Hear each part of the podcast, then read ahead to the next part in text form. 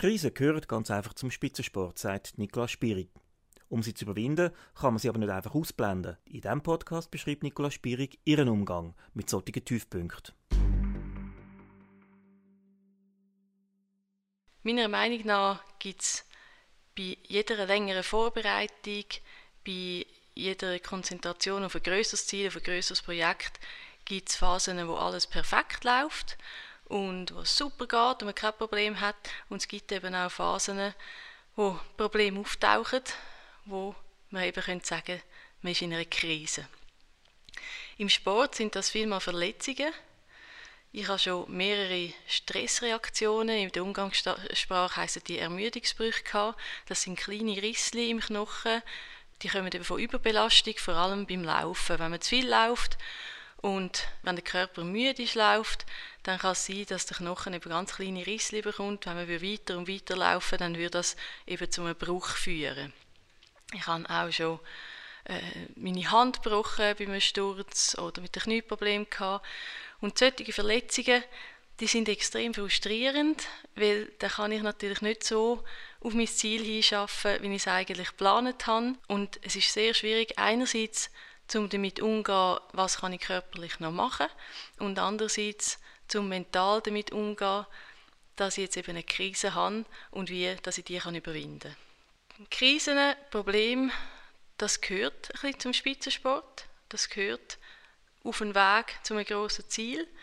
Weil ich denke, es ist immer ein schmaler Grad, wenn man etwas Höheres, etwas Grosses erreichen dann bewegt man sich ein bisschen an der Grenze. Also wir wollen an unsere körperlichen Grenzen gehen und schauen, wie weit können wir gehen, wie viel können wir trainieren. Und dann ist es halt manchmal so, man, dass man auf dem Grad auf die falsche Seite geht und mal verletzt ist. Das gibt es und das gehört ein bisschen dazu. Das heißt, wir versuchen nicht alle Krisen zu vermeiden. Klar machen wir alles, um nicht verletzt zu sein, aber wir sind darauf gefasst, dass es eben auch mal dazu kommt. Und das Wichtige ist, dass man dann damit umgehen kann. Was hilft in einer Krise? Für mich ist es ganz wichtig, dass ich mal hinsitze und die Ursache von einer Krise herausfinde. Warum habe ich das Problem? Und nachher natürlich, wie kann ich es lösen? Oder was ist die beste Art, um damit umzugehen?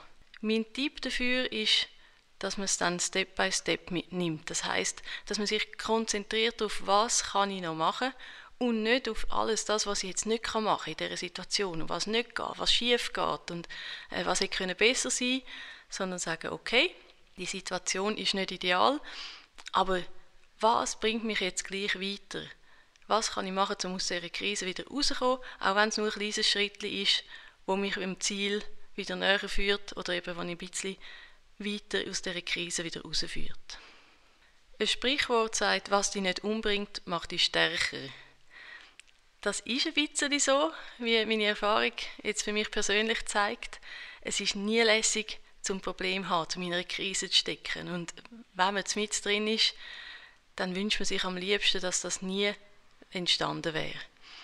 Wenn man dann aber von ein bisschen weiter weg kann zurückschauen dann sieht man meistens, dass man aus dieser Krise etwas ganz Wichtiges gelernt hat oder dass sie einem eben mental stärker gemacht hat. Das Schlechteste in so einer Situation ist eigentlich, wenn man negativ denkt. Es ist sehr naheliegend, dass man frustriert ist, dass man es schwierig findet in dieser Situation und dass man anfängt, negativ zu denken.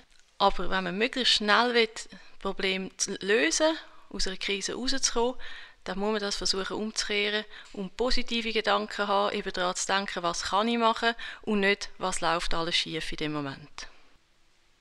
Manchmal ist es nach einer Verletzung schwierig, wieder das Vertrauen zu haben in, in seinen eigenen Körper, wieder daran zu glauben, dass wirklich wieder alles funktioniert.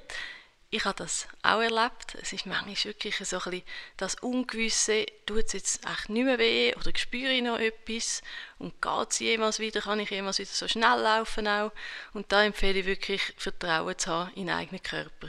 Es braucht Zeit, aber der Körper ist etwas Wunderbares, wo sich extrem gut wieder selber kann heilen kann, wo sich extrem an viel kann anpassen auch. Und bei mir ist es jedes Mal wieder kommen. Man muss Geduld haben, man muss wieder aufbauen. Aber der Körper der schafft ganz, ganz viel. Der Podcast ist Ihnen präsentiert worden von Dupri, Ihrem Gesundheitsversicherer. www.atupri.ch. Und wie lädt Nicola Spirig ihre Batterie wieder auf? Hört sie im nächsten Podcast, wie die Triathletin sich erholt, körperlich und mental.